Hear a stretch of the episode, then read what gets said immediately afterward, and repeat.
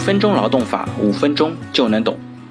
今天的话题是：员工不加班就给违纪处分，行不行？之前有一家工厂，原来呢是实施强制加班制度，不来加班的就按照事假或者旷工来处理。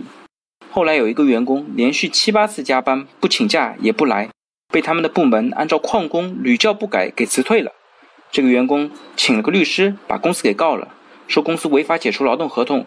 要求公司支付违法解除劳动合同的赔偿金，结果不言而喻，公司败诉了。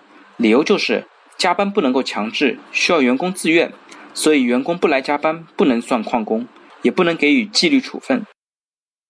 后来这个案子让老板意识到原来的做法有很大的问题，于是老板让人力资源部研究调整工作时间制度和考勤制度。但是呢，调整之后不久啊，公司又发现了一个问题。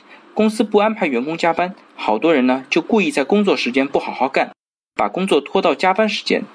很多人为了就是能够多拿够加班工资，没有办法，公司只有向律师请求了咨询。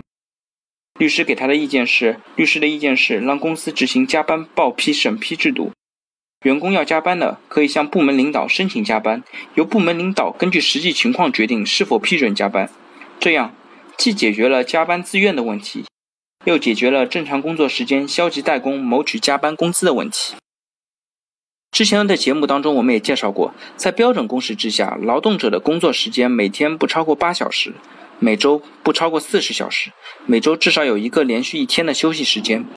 企业由于生产经营的需要延长上述工作时间的，必须与工会和劳动者协商之后才能够延长。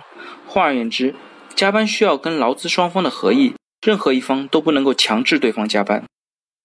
如果用人单位由于生产经营的需要安排劳动者加班的，劳动者却拒绝加班，用人单位不能以此为由进行违纪处分。因此，用人单位安排加班的劳动者没有出勤，不能视为旷工，也不能扣全勤奖。但是呢，这边还是有一个例外，在特殊情况下，也就是说，如果当机械设备发生故障，必须利用节假日检修保养设备的，用人单位有权单方安排劳动者加班。劳动者不服加班的，可以按照违纪处理。只有在一些机械故障需要报修检测的情况下，才有一些特殊的强制加班的要求。